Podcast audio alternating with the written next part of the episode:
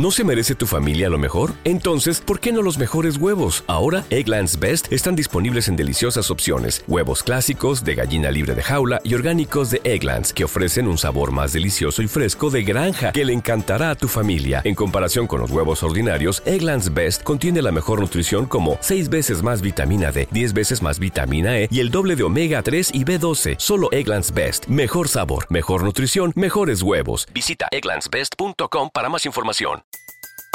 Everybody in your crew identifies as either Big Mac burger, McNuggets, or McCrispy sandwich, but you're the Filet-O-Fish sandwich all day. That crispy fish, that savory tartar sauce, that melty cheese, that pillowy bun? Yeah, you get it every time. And if you love the filet of fish, right now you can catch two of the classics you love for just $6. Limited time only. Price and participation may vary. Cannot be combined with any other offer. Single item at regular price. Ba da ba ba ba. Capítulo 2. Lo que pones en tu mente. Llegan en la oscuridad. Golpean la puerta. Gritan. Mi padre les deja entrar o entran a la fuerza en nuestro apartamento. ¿Son soldados alemanes o Nilash? No consigo entender qué son esos ruidos que me despiertan sobresaltada. Todavía tengo en la boca el sabor del vino del Seder. Los soldados irrumpen en la habitación anunciando que hemos sido expulsados de nuestra casa y que nos instalaremos en otro lugar. Nos permiten coger una maleta para los cuatro. Me parece que no encuentro las piernas para salir del catre en el que duermo, a los pies de la cama de mis padres, pero mi madre se pone en marcha instantáneamente. Antes de darme cuenta, ya está vestida y cogiendo de la parte superior del armario la cajita en la que sé que está el saco amniótico que cubría la cabeza y la cara de Clara como un casco cuando nació. Las comadronas solían guardar los sacos amnióticos y vendérselos a los marineros como protección contra los ahogamientos. Mi madre no se atreve a meter la caja en la maleta. Se la mete bien adentro en el bolsillo del abrigo como amuleto de buena suerte. No sé si mi madre lo coge para proteger a Clara o a todos nosotros. Date prisa, Diku, me apremia mi madre. Levántate, vístete. No es que la ropa haga que mejores mucho, suspira Magda. Nunca para de chincharme. ¿Cómo voy a saber cuándo es hora de estar realmente asustada? Mi madre está ahora en la cocina, empaquetando las sobras de comida, las ollas y las sartenes. De hecho, nos mantendrá vivos durante dos semanas con los víveres que se le ocurre llevar con nosotros. Un poco de harina, un poco de grasa de pollo. Mi padre camina arriba y abajo por el dormitorio y el salón, recogiendo libros, candelabros, ropa y dejando cosas. Coge mantas, le dice mi madre. Pienso que si tuviera un petit four, eso sería lo que se llevaría, aunque solo fuera por la alegría de dármelo después, por ver un fugaz instante de placer en mi cara.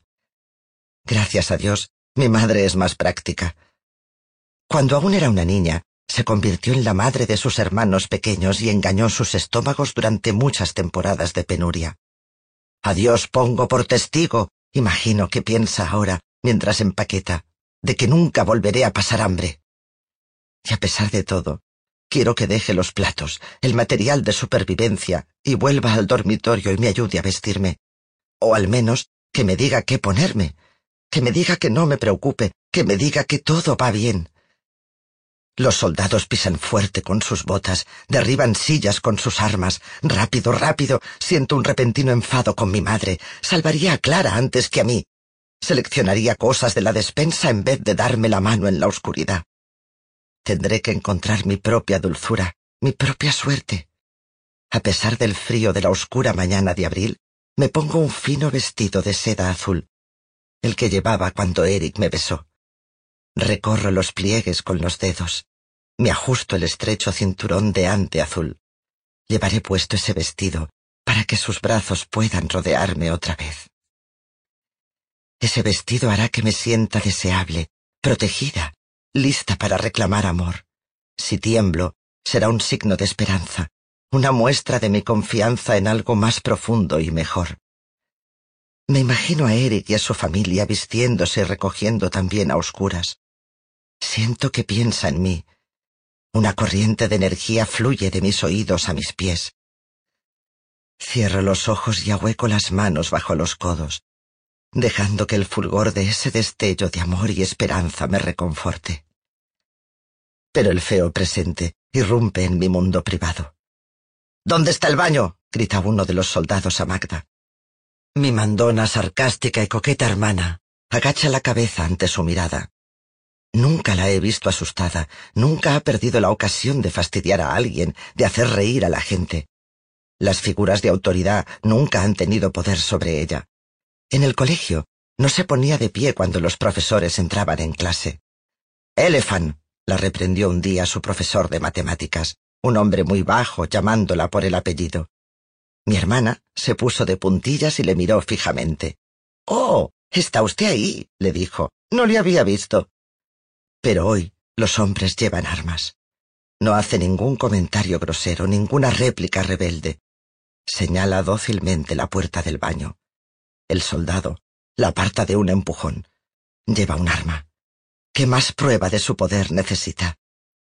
Ahí es cuando empiezo a darme cuenta de que todo puede ser siempre mucho peor, que cada momento alberga un potencial para la violencia. Nunca sabemos cuándo o dónde nos desmoronaremos. Hacer lo que te dicen puede que no haga que te salves. Fuera, ahora. Es hora de dar un paseíto, dicen los soldados. Mi madre cierra la maleta y mi padre la levanta. Ella se abotona su abrigo gris y es la primera en seguir al oficial al mando a la calle. Yo soy la siguiente. Luego Magda.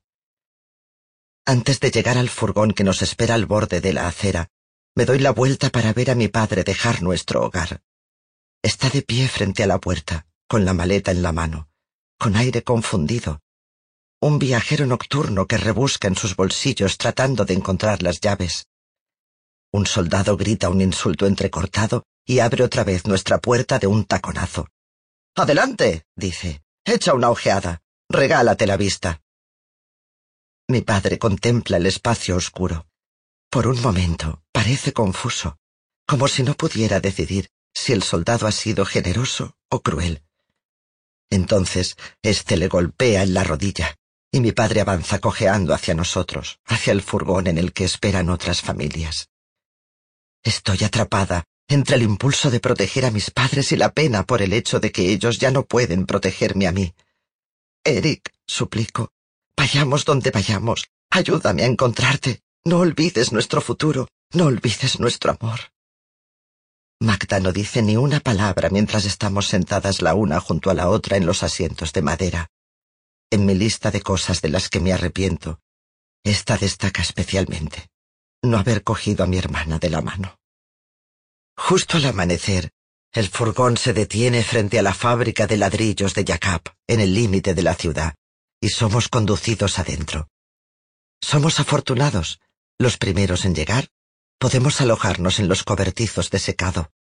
La mayoría de los casi doce mil judíos encerrados aquí dormirán sin un techo sobre sus cabezas.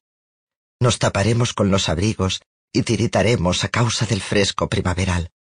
Nos taparemos los oídos cuando por faltas sin importancia la gente sea golpeada con porras de goma en el centro del campo. Aquí no hay agua corriente. Llegan cubos que nunca son suficientes en carros tirados por caballos. Al principio, las raciones, unidas a las tortitas que hace mi madre con los restos que ha traído de casa, bastan para alimentarnos, pero al cabo de pocos días las punzadas del hambre se convierten en retortijones constantes. Magda ve a su antigua profesora de gimnasia en el barracón de al lado, esforzándose por cuidar a un bebé recién nacido en esas condiciones de inanición. ¿Qué voy a hacer cuando se me acabe la leche? nos dice gimiendo. Mi bebé no hace más que llorar y llorar. El campo se divide en dos partes separadas por una calle. Nuestro lado está ocupado por judíos de nuestra zona de la ciudad. Nos enteramos de que todos los judíos de Kasha están recluidos aquí, en la fábrica de ladrillos. Nos encontramos con nuestros vecinos, nuestros tenderos, nuestros profesores, nuestros amigos. Sin embargo, mis abuelos, cuya casa se encontraba a treinta minutos de nuestro apartamento, no están en nuestra zona del campo. Verjas y guardas nos separan del otro lado. Se supone que no debemos cruzar. No obstante, le suplico a un guarda y me dice que puedo ir a buscar a mis abuelos. Recorro los barracones sin paredes repitiendo sus nombres. Mientras paso una y otra vez por las filas de familias apiñadas, también digo el nombre de Eric. Me digo que no es más que cuestión de tiempo y perseverancia. Le encontraré, o él me encontrará a mí. No encuentro a mis abuelos, no encuentro a Eric. Y entonces, una tarde, cuando llegan los carros del agua y la multitud se precipita para conseguir llenar un pequeño cubo, me encuentra sentada sola, vigilando los abrigos de mi familia. Me besa en la frente, en las mejillas, en los labios. Toco el cinturón de ante azul de mi vestido de seda, agradeciéndole la buena suerte. A partir de aquel día logramos vernos a diario. A veces especulamos sobre qué será de nosotros. Corren rumores de que nos enviarán a un lugar llamado Kenirmesú, un campo de internamiento donde trabajaremos y pasaremos la guerra con nuestras familias. No sabemos que ese rumor lo han iniciado la policía húngara y los Nilash para crearnos falsas esperanzas. Después de la guerra, pilas de cartas de familiares preocupados de ciudades lejanas permanecerán amontonadas en las oficinas de correos, sin abrir. En la dirección pone Kenyermesú. Ese lugar no existe. Los lugares que sí existen, los que esperan a nuestros trenes, sobrepasan nuestra imaginación. Después de la guerra. Ese es el momento en el que pensamos Eric y yo. Iremos a la universidad, nos trasladaremos a Palestina, retomaremos las exposiciones y el club de lectura que empezamos en el colegio. Acabaremos de leer la interpretación de los sueños de Freud. Desde dentro de la fábrica de ladrillos se oye el traqueteo de los tranvías. Están a nuestro alcance. Qué fácil sería subir en uno. Pero cualquiera que se acerque a la verja exterior recibe un disparo sin previo aviso. Una chica solo un poco mayor que yo intenta huir. Cuelgan su cadáver en el centro del campo para dar ejemplo. Mis padres no nos dicen una palabra a Magda ni a mí sobre su muerte. Intentad conseguir un terrón de azúcar, nos dice mi padre. Conseguid un terrón de azúcar y guardadlo bien. Llevad siempre algo dulce en el bolsillo. Un día oímos que mis abuelos han sido evacuados en uno de los primeros transportes que han salido de la fábrica. Los veremos en Kenyermesú, pensamos. Le doy a Eric un beso de buenas noches y espero que sus besos sean la cosa más dulce con la que pueda contar. Una mañana temprano, cuando llevamos en la fábrica alrededor de un mes, nuestra sección del campo es evacuada. Busco desesperadamente a alguien que le pueda transmitir un mensaje a Eric. Olvídalo, Diku, dice mi madre. Ella y mi padre han escrito una carta de despedida a Clara, pero no hay forma de enviarla. Miro a mi madre tirarla. La veo dejarla caer al suelo como si fuera la ceniza de un cigarrillo. La veo desaparecer bajo tres mil pares de pies. La seda de mi vestido me roza las piernas mientras avanzamos en tropel y nos detenemos. Avanzamos y nos detenemos. Tres mil personas avanzamos hacia las verjas de la fábrica, apretadas contra una larga hilera de camiones a la espera. De nuevo nos apiñamos en la oscuridad. Justo antes de que el camión arranque oigo mi nombre. Es Eric. Me está llamando a través de las tablas del camión. Me abro paso a empujones hacia su voz. Estoy aquí grito mientras el motor arranca. La separación entre las tablas es demasiado estrecha para verle o tocarle. Nunca olvidaré tus ojos, dice. Nunca olvidaré tus manos. Repito esas frases sin cesar mientras subimos al abarrotado vagón en la estación de tren. No oigo los gritos de los oficiales ni el llanto de los niños, tan solo el bálsamo del recuerdo de su voz. Si sobrevivo hoy, Podré mostrarle mis ojos, podré mostrarle mis manos. Respiro al ritmo de ese cántico. Si sobrevivo hoy, si sobrevivo hoy, mañana seré libre. El vagón del tren no se parece a ninguno en el que haya estado antes. No es un tren de pasajeros, es para transportar ganado o mercancías. Somos una carga humana. Vamos cientos de personas en un vagón. Cada hora parece una semana. La incertidumbre hace que los momentos se alarguen, la incertidumbre y el incesante ruido de las ruedas sobre la vía.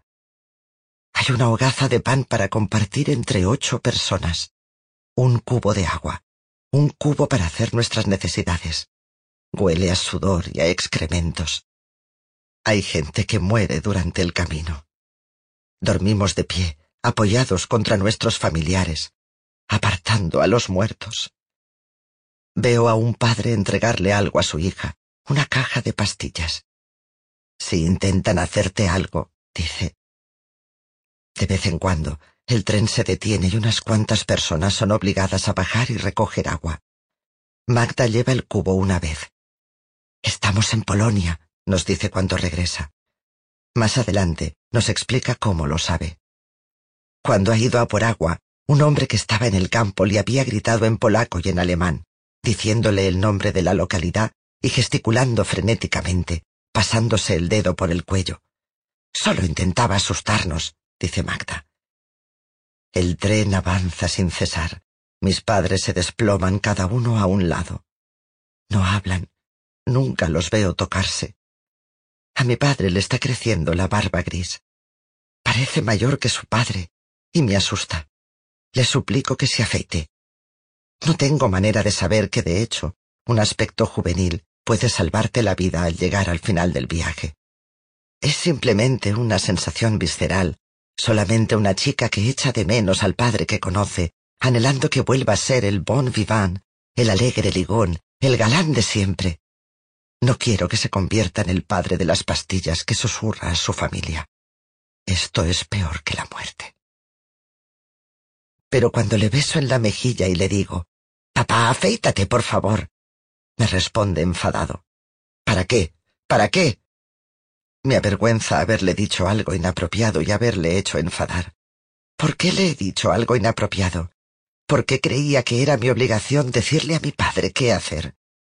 Recuerdo su enfado cuando perdí el dinero de la matrícula del colegio. Me apoyo en mi madre en busca de consuelo. Me gustaría que mis padres se juntasen en lugar de estar sentados como dos desconocidos. Mi madre no dice gran cosa, pero tampoco se lamenta. No desearía estar muerta, simplemente está ensimismada. Dikuka, dice una noche en la oscuridad, escucha, no sabemos a dónde vamos, no sabemos qué va a pasar. Simplemente recuerda, nadie puede quitarte lo que pones en tu mente. Me quedo dormida y vuelvo a soñar con Eric. Me despierto otra vez. Abren las puertas del vagón de ganado y el brillante sol de mayo entra cegador. Estamos desesperados por salir. Corremos hacia el aire y la luz. Prácticamente caemos del vagón tropezando unos con otros con las prisas por bajar. Después de varios días de incesante movimiento del tren, resulta difícil mantenerse de pie en tierra firme. Tratamos de orientarnos de cualquier manera, ubicarnos, calmar los nervios y las extremidades. Veo un oscuro montón de abrigos de invierno formando un estrecho tramo de suciedad. Veo el destello blanco de una bufanda o de latillo en el que alguien lleva sus pertenencias, el amarillo de las estrellas obligatorias. Veo el letrero. Arbeit macht frei. Suena música. De repente, mi padre está alegre. ¿Lo veis? dice. No puede ser un sitio tan terrible. Da la impresión de que se pondría a bailar si el andén no estuviera tan abarrotado. Solo trabajaremos un poco hasta que acabe la guerra. Los rumores que corrían por la fábrica de ladrillos deben de ser ciertos. Deben de habernos traído aquí para trabajar. Busco la ondulación de los campos cercanos y me imagino el delgado cuerpo de Eric, inclinándose para ocuparse del cultivo. En lugar de eso, veo líneas horizontales continuas, las tablas de los vagones de ganado, la interminable alambrada, edificios bajos. En la distancia, algunos árboles y algunas chimeneas rompen el plano horizontal de este inhóspito lugar. Hombres de uniforme nos empujan. Nadie nos explica nada. Se limitan a gritar instrucciones sencillas. Venid aquí, id ahí. Los nazis señalan y empujan. Agrupan a los hombres en una parte. Veo a mi padre decirnos adiós con la mano. Tal vez los envían antes a delimitar un sitio para sus familias. Me pregunto dónde dormiremos esta noche. Me pregunto cuándo comeremos. Mi madre, Magda y yo estamos juntas en la larga fila formada por mujeres y niños. Avanzamos muy lentamente. Nos acercamos al hombre que con un movimiento de su dedo determinará nuestro destino. Todavía no sé que ese hombre es el doctor Joseph Mengele, el infame ángel de la muerte. A medida que avanzamos hacia él, no puedo apartar la mirada de sus ojos, tan dominantes, tan fríos. Cuando estamos cerca, puedo atisbar unos dientes separados de aspecto infantil cuando sonríe. Su voz es casi amable cuando le pregunta a algunas si está enferma, y envía a las que contestan que sí a la izquierda. Si tenéis más de catorce años y menos de cuarenta, permaneced en esta fila, dice otro oficial. Si tenéis más de cuarenta, colocaos a la izquierda. Una larga fila formada por las de más edad, niños y madres con bebés en brazos se desvía a la izquierda. Mi madre tiene todo el pelo gris desde joven, pero su cara está tan tersa y sin arrugas como la mía. Magda y yo estrujamos a nuestra madre entre nosotras. Nos toca. El doctor Menge le dirige. Le señala la izquierda a mi madre. Yo me dispongo a seguirla. Verás a tu madre enseguida, dice. Solo va a darse una ducha. Nos empuja a Magda y a mí a la derecha.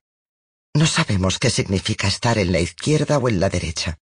¿A dónde nos llevan ahora? Nos preguntamos unas a otras. ¿Qué nos va a pasar? Nos conducen a otra parte del árido campo. Estamos rodeadas únicamente de mujeres, en su mayoría jóvenes.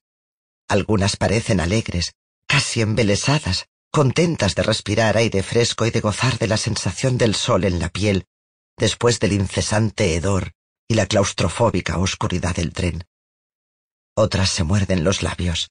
El miedo nos envuelve, pero también la curiosidad. Nos detenemos frente a más edificios bajos. A nuestro alrededor hay mujeres con trajes a rayas.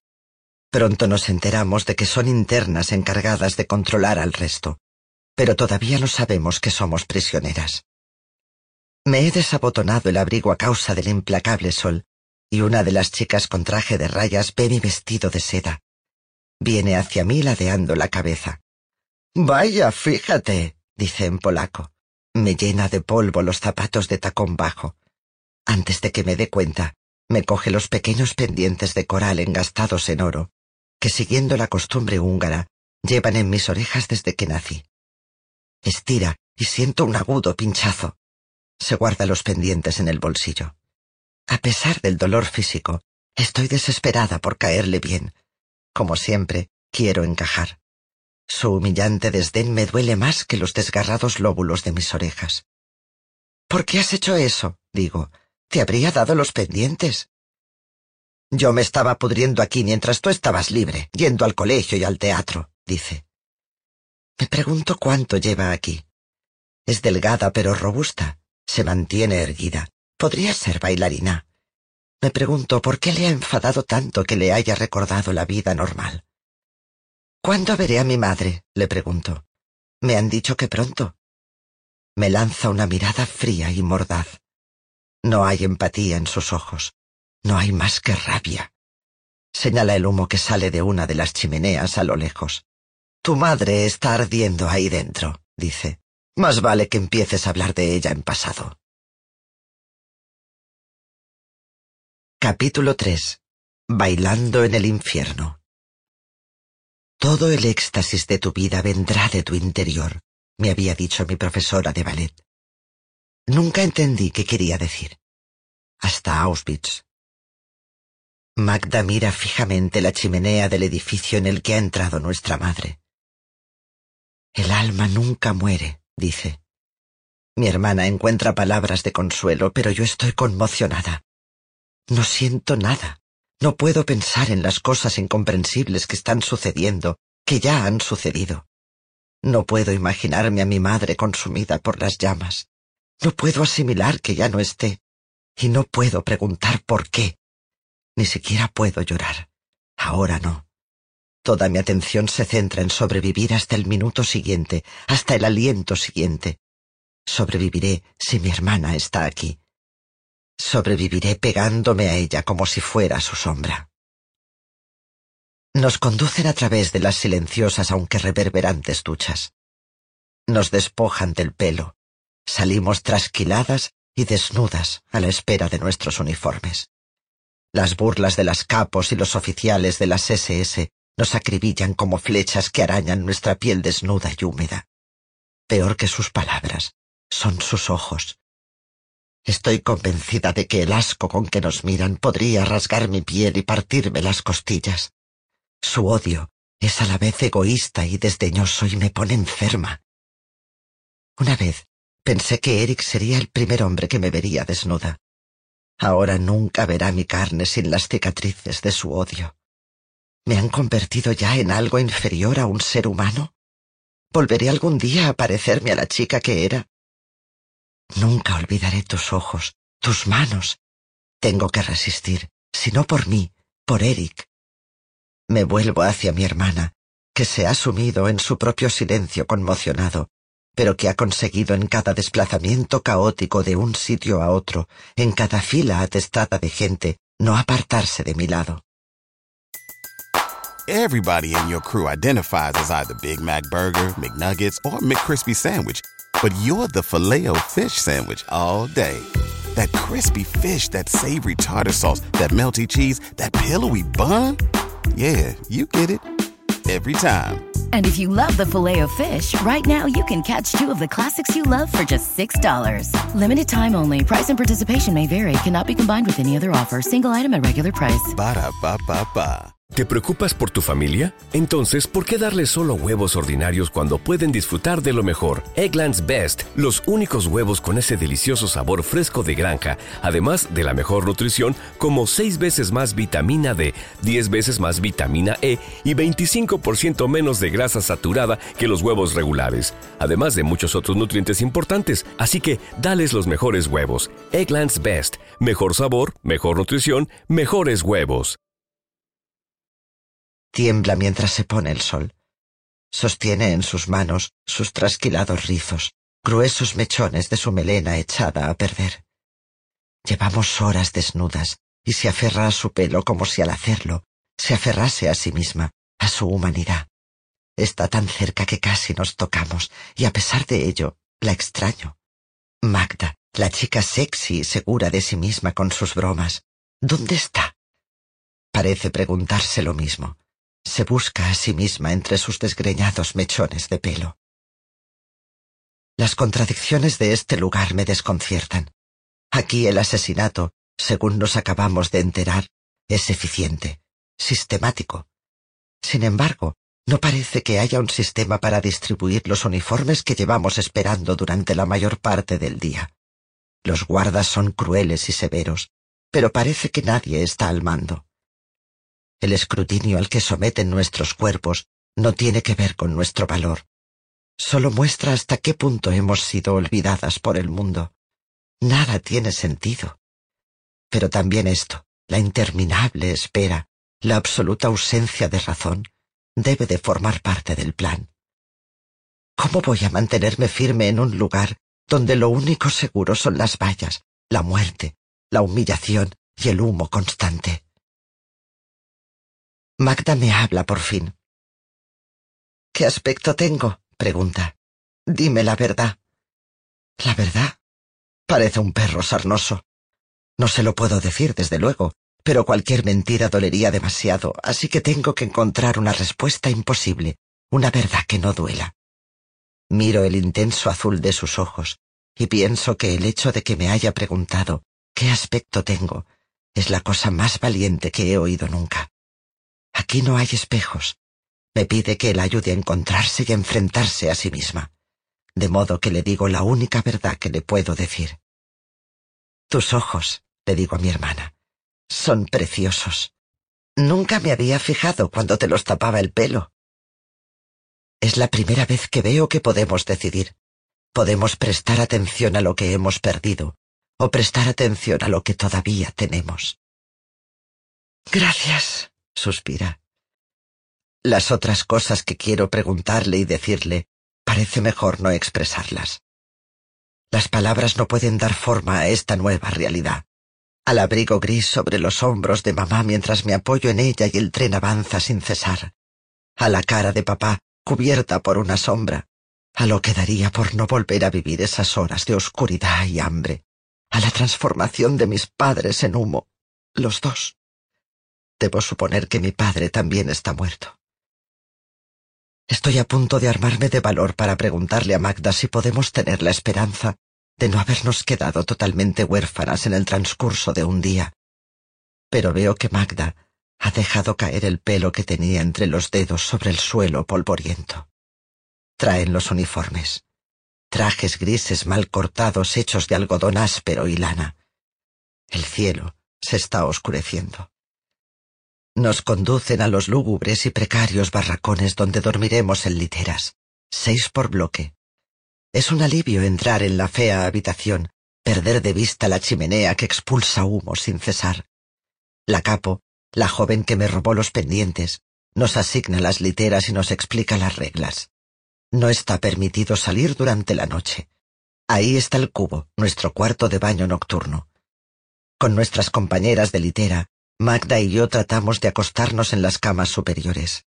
Descubrimos que hay más espacios y alternamos cabezas y pies.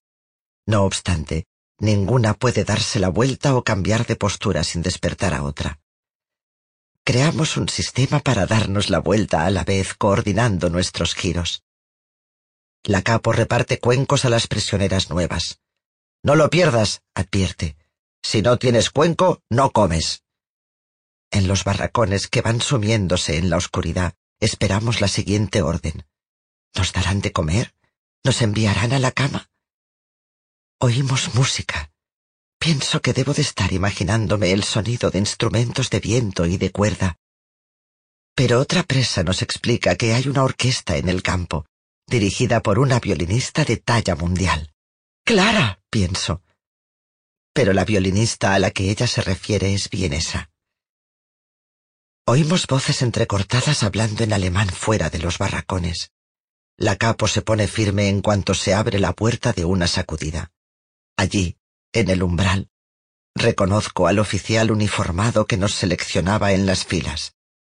Sé que es él por la forma de sonreír con los labios entreabiertos y la separación entre sus dientes delanteros. El doctor Mengele es un asesino refinado y un amante de las bellas artes. Por las noches, busca entre los barracones a presas con talento que le entretengan. Esta noche entra con su séquito de ayudantes y lanza su mirada como una red sobre las recién llegadas, con nuestros trajes abombados y nuestro pelo trasquilado apresuradamente. Permanecemos inmóviles, con las espaldas pegadas a las literas de madera que rodean la habitación. Nos examina. Magda me roza la mano muy sutilmente. El doctor Mengele lanza una pregunta, y antes de que me dé cuenta de lo que está pasando, las chicas que están más cerca de mí, que saben que estudiaba baile y gimnasia en Kasha, me empujan hacia el ángel de la muerte. Me examina. No sé dónde poner los ojos. Miro fijamente hacia adelante, a la puerta abierta. La orquesta está formada en el exterior. Están en silencio, esperando órdenes. Me siento como Eurídice en el inframundo esperando a que Orfeo toque un acorde con su lira que pueda ablandar el corazón de Hades y liberarme. O soy Salomé, obligada a bailar para su padrastro, Herodes, quitándose velo tras velo para mostrar su carne. ¿La danza le da poder o le priva de él? Pequeña bailarina, dice el doctor Mengele, baila para mí. Indica a los músicos que empiecen a tocar. El familiar compás del vals, el Danubio azul, se filtra en la oscura y claustrofóbica habitación. Los ojos de Mengele me miran fijamente. Tengo suerte. Conozco una coreografía del Danubio azul que podría bailar hasta dormida. Pero las extremidades me pesan, como en una pesadilla en la que estás en peligro y no puedes correr. ¡Baila! ordena de nuevo, y noto que mi cuerpo se empieza a mover. Primero el gran Batman, luego la pirueta y el giro, el espagat y arriba.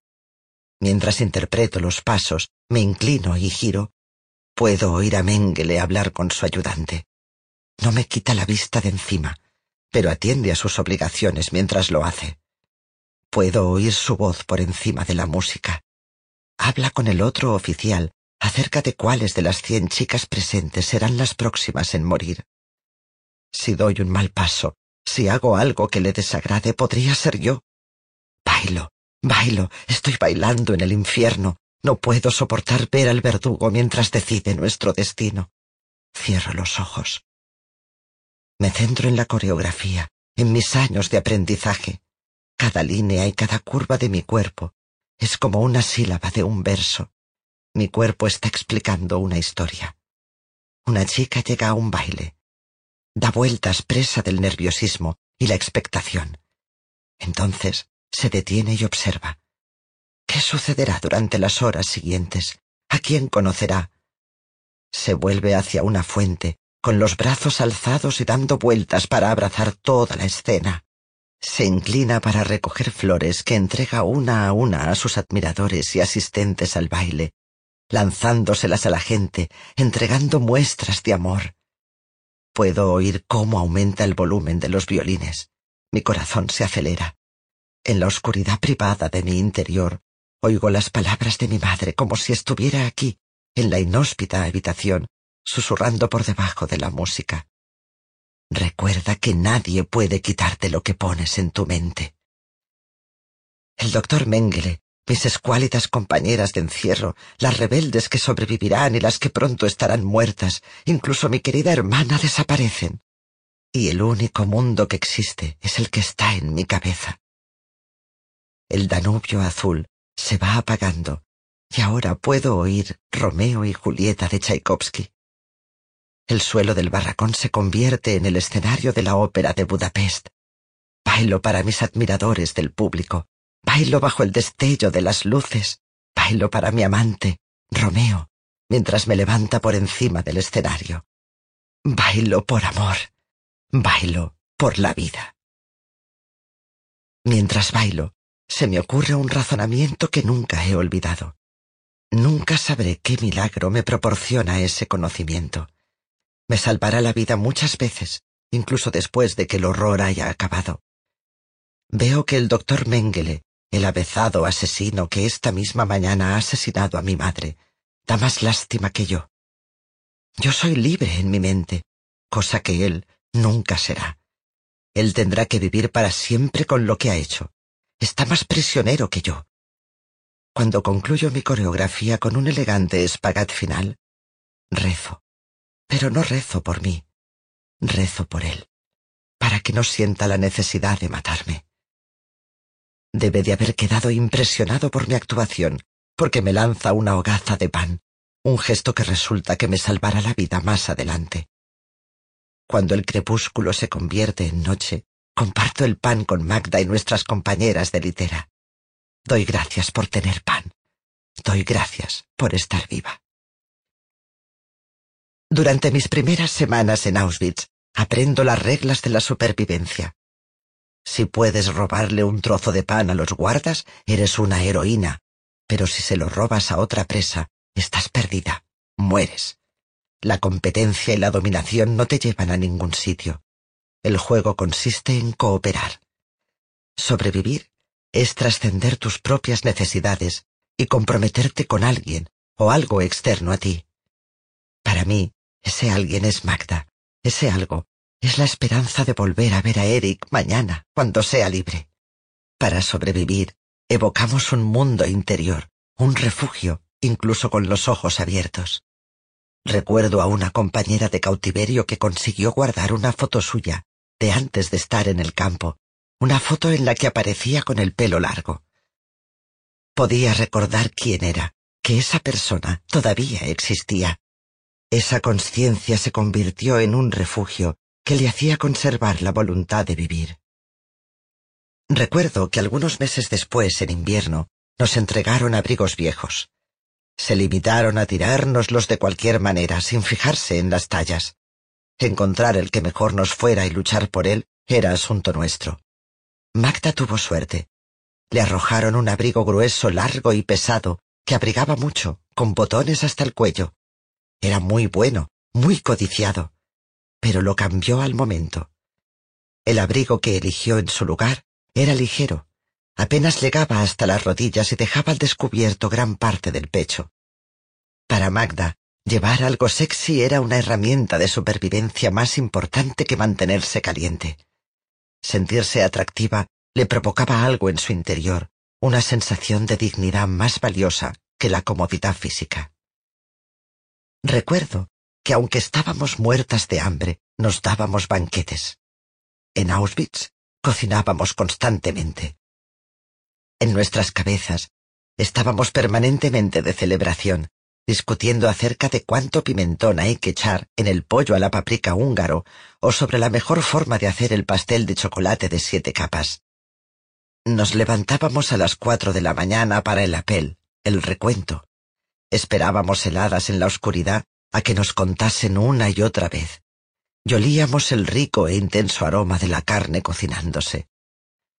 Mientras nos dirigíamos a nuestros quehaceres diarios, a un almacén llamado Canadá, donde se nos ordenaba clasificar las pertenencias de los prisioneros recién llegados, a los barracones que teníamos que limpiar una y otra y otra vez, a los crematorios, donde las más desafortunadas eran obligadas a recoger dientes de oro, pelo y pieles de los cadáveres que esperaban a ser quemados, hablábamos como si estuviésemos yendo al mercado, planeando el menú de la semana, sobre cómo comprobaríamos la madurez de las frutas y verduras. Nos dábamos lecciones de cocina unas a otras. Cómo se hacían los palashinta, los crepes húngaros, cómo de fina ha de ser la masa, cuánto azúcar hay que poner, cuántos frutos secos. ¿Se le echa comino al sikei guyash? ¿Se le ponen dos cebollas? No, tres. No, solo una y media.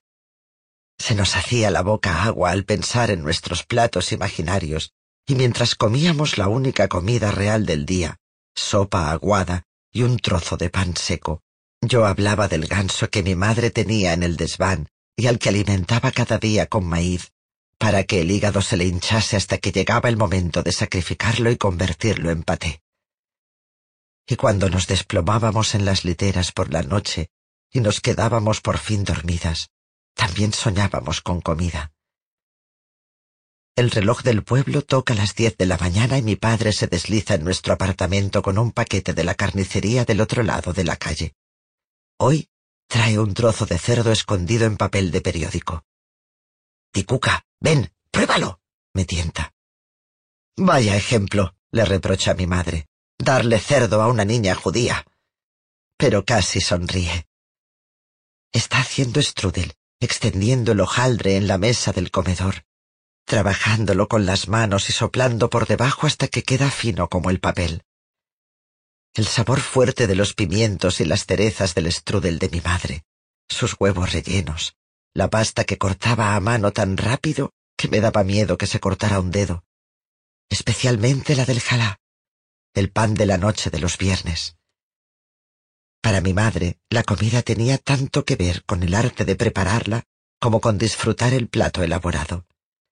Las fantasías culinarias nos sostenían en Auschwitz. Del mismo modo que los atletas y los músicos pueden mejorar en su especialidad gracias a la práctica mental, nosotras éramos artistas de los barracones, siempre creando. Lo que hacíamos en nuestras mentes nos proporcionaba una forma especial de sustento. Una noche hicimos un concurso de belleza en el barracón antes de dormir. Posamos con nuestros trajes grises sin forma y nuestra sucia ropa interior. Un dicho húngaro dice que la belleza está en los hombros. Nadie puede posar como Magda. Gana el concurso, pero nadie quiere dormir. Vamos a celebrar un concurso mejor, dice Magda. ¿Quién tiene las mejores tetas?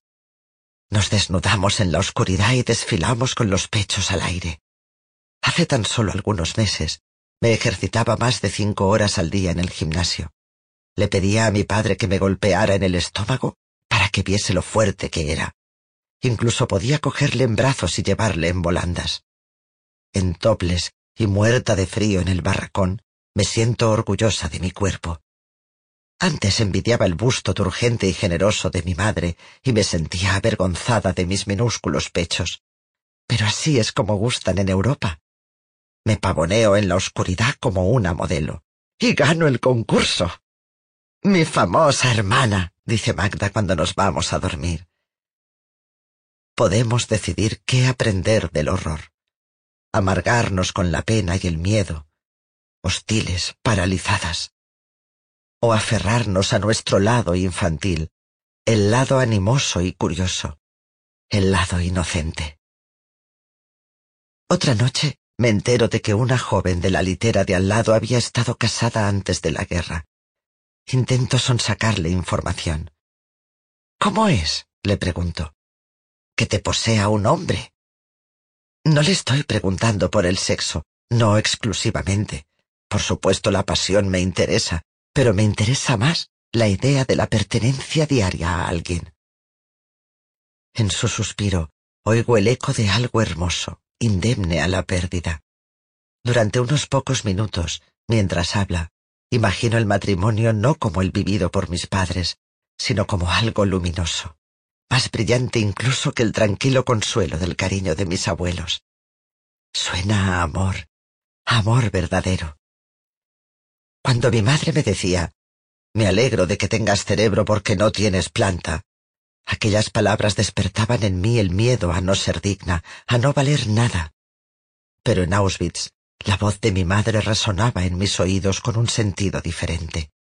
Tengo cerebro, soy lista, voy a solucionar las cosas. Las palabras que oía en mi cabeza marcaron una enorme diferencia en mi capacidad de mantener la esperanza. Esto también le sucedió a otras presas.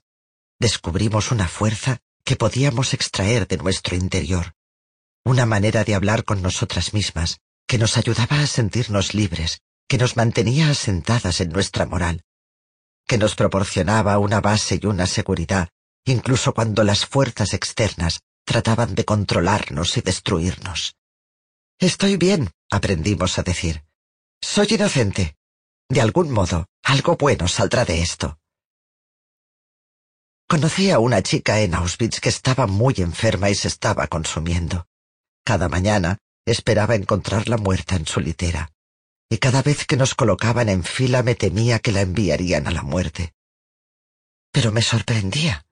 Lograba reunir fuerzas cada mañana para trabajar otro día más, y tenía un brillo vivaz en los ojos cada vez que se enfrentaba al dedo de Mengele en la fila de selección. Por la noche se desplomaba en su litera, jadeando al respirar. Le pregunté cómo lograba seguir adelante. He oído que en Navidad nos liberarán, dijo. Llevaba un meticuloso calendario en su cabeza, contando los días y las horas que faltaban para nuestra liberación, decidida a vivir para ser libre. Llegó la Navidad, pero nuestros libertadores no llegaron. Murió al día siguiente. Creo que su voz interior de esperanza la mantenía viva, pero cuando perdió la esperanza, fue incapaz de seguir viviendo. A pesar de que prácticamente todas las personas que había a mi alrededor, oficiales de las SS, capos, compañeras, me decían cada día, a todas horas, desde el apel hasta el final de la jornada, desde las filas de selección hasta las filas para comer, que nunca saldría con vida del campo de exterminio, me esforcé en desarrollar una voz interior que me proponía un relato alternativo. Esto es temporal, me decía. Si sobrevivo hoy, mañana seré libre. En Auschwitz nos enviaban cada día a las duchas, y todas las duchas estaban cargadas de incertidumbre. Nunca sabíamos si de los grifos iba a salir agua o gas. Un día, cuando siento el agua caer sobre mí, respiro aliviada. Me froto el cuerpo con jabón grasiento. Todavía no soy un saco de huesos. Aquí, en la calma después del miedo, soy capaz de reconocerme a mí misma. Mis brazos, mis muslos y mi estómago siguen tensos con mis músculos de bailarina. Me sumerjo en una fantasía con Eric. Somos estudiantes universitarios y estamos viviendo en Budapest. Nos llevamos los libros para estudiar en un café. Sus ojos abandonan la página y recorren mi rostro. Noto que se detiene en mis ojos y en mis labios. Justo cuando me imagino levantando la cara para recibir su beso, me doy cuenta de lo silenciosa que está la ducha. Siento un nudo en el estómago. El hombre al que temo por encima de todos está en la puerta. El ángel de la muerte me está mirando fijamente. Miro al suelo, esperando a que las demás respiren de nuevo, y así saber que se ha ido. Pero no se va. Tú, me llama, mi pequeña bailarina. Intento oír la voz de Eric por encima de la de Mengele. Nunca olvidaré tus ojos, nunca olvidaré tus manos. Ven, ordena. Le sigo. ¿Qué otra cosa puedo hacer? Avanzo hacia los botones de su abrigo, evitando los ojos de mis compañeras porque no puedo soportar la idea de ver mi miedo reflejado en ellos. Respira, respira, me digo. Me conduce desnuda y mojada por un pasillo hasta un despacho en el que hay un escritorio y una silla. El agua chorrea por mi cuerpo hasta el frío suelo. Se inclina sobre el escritorio y me mira detenidamente, tomándose su tiempo. Estoy demasiado aterrorizada para pensar, pero pequeños impulsos se mueven a través de mi cuerpo como reflejos. Golpéale. Una patada en la cara. Me planto en el suelo con un pequeño movimiento y me mantengo firme. Espero que lo que quiera que piense hacerme acabe rápido. Acércate, me dice. Me acerco lentamente y me sitúo frente a él. Pero no le veo me concentro únicamente en la parte viva de mí, en el sí puedo, sí puedo. Percibo su cuerpo a medida que me acerco. Aroma a mentol, un sabor a hojalata en la lengua. Mientras tiemble, sabré que estoy viva. Sus dedos tantean los botones. Sí puedo, sí puedo. Pienso en mi madre y en su pelo largo, en cómo se lo recogía en la parte superior de la cabeza y se lo dejaba suelto como una cortina por la noche. Estoy desnuda con su asesino. Pero no, él no me la puede quitar. Cuando estoy lo suficientemente cerca para que pueda tocarme, con unos dedos que decido no sentir, suena un teléfono en otra habitación. Retrocede. Se abotona el abrigo. No te muevas, ordena mientras abre la puerta. Le oigo descolgar el teléfono en la habitación de al lado. Su voz es neutra y cortante. No lo pienso. Echo a correr. Lo siguiente que sé es que estoy sentada al lado de mi hermana, mientras devoramos el cucharón de sopa diario, con los trocitos de piel de patata que flotan en el caldo aguado como si fueran roña. El miedo a que me encuentre de nuevo y me castigue, a que acabe lo que empezó, a que decida que me maten, nunca me abandona, nunca desaparece. No sé qué pasará a continuación, pero mientras tanto me mantengo con vida en mi interior. He sobrevivido hoy, repito en mi cabeza. He sobrevivido hoy. Mañana seré libre. ¿No se merece tu familia lo mejor? Entonces, ¿por qué no los mejores huevos? Ahora, Egglands Best están disponibles en deliciosas opciones. Huevos clásicos, de gallina libre de jaula y orgánicos de Egglands, que ofrecen un sabor más delicioso y fresco de granja que le encantará a tu familia. En comparación con los huevos ordinarios, Egglands Best contiene la mejor nutrición como 6 veces más vitamina D, 10 veces más vitamina E y el doble de omega 3 y B12. Solo Egglands Best. Mejor sabor, mejor nutrición, mejores huevos. Visita egglandsbest.com para más información. Everybody in your crew identifies as either Big Mac Burger, McNuggets, or McCrispy Sandwich. But you're the filet fish Sandwich all day. That crispy fish, that savory tartar sauce, that melty cheese, that pillowy bun. Yeah, you get it. Every time. And if you love the filet of fish, right now you can catch two of the classics you love for just $6. Limited time only. Price and participation may vary. Cannot be combined with any other offer. Single item at regular price. Ba da ba ba ba.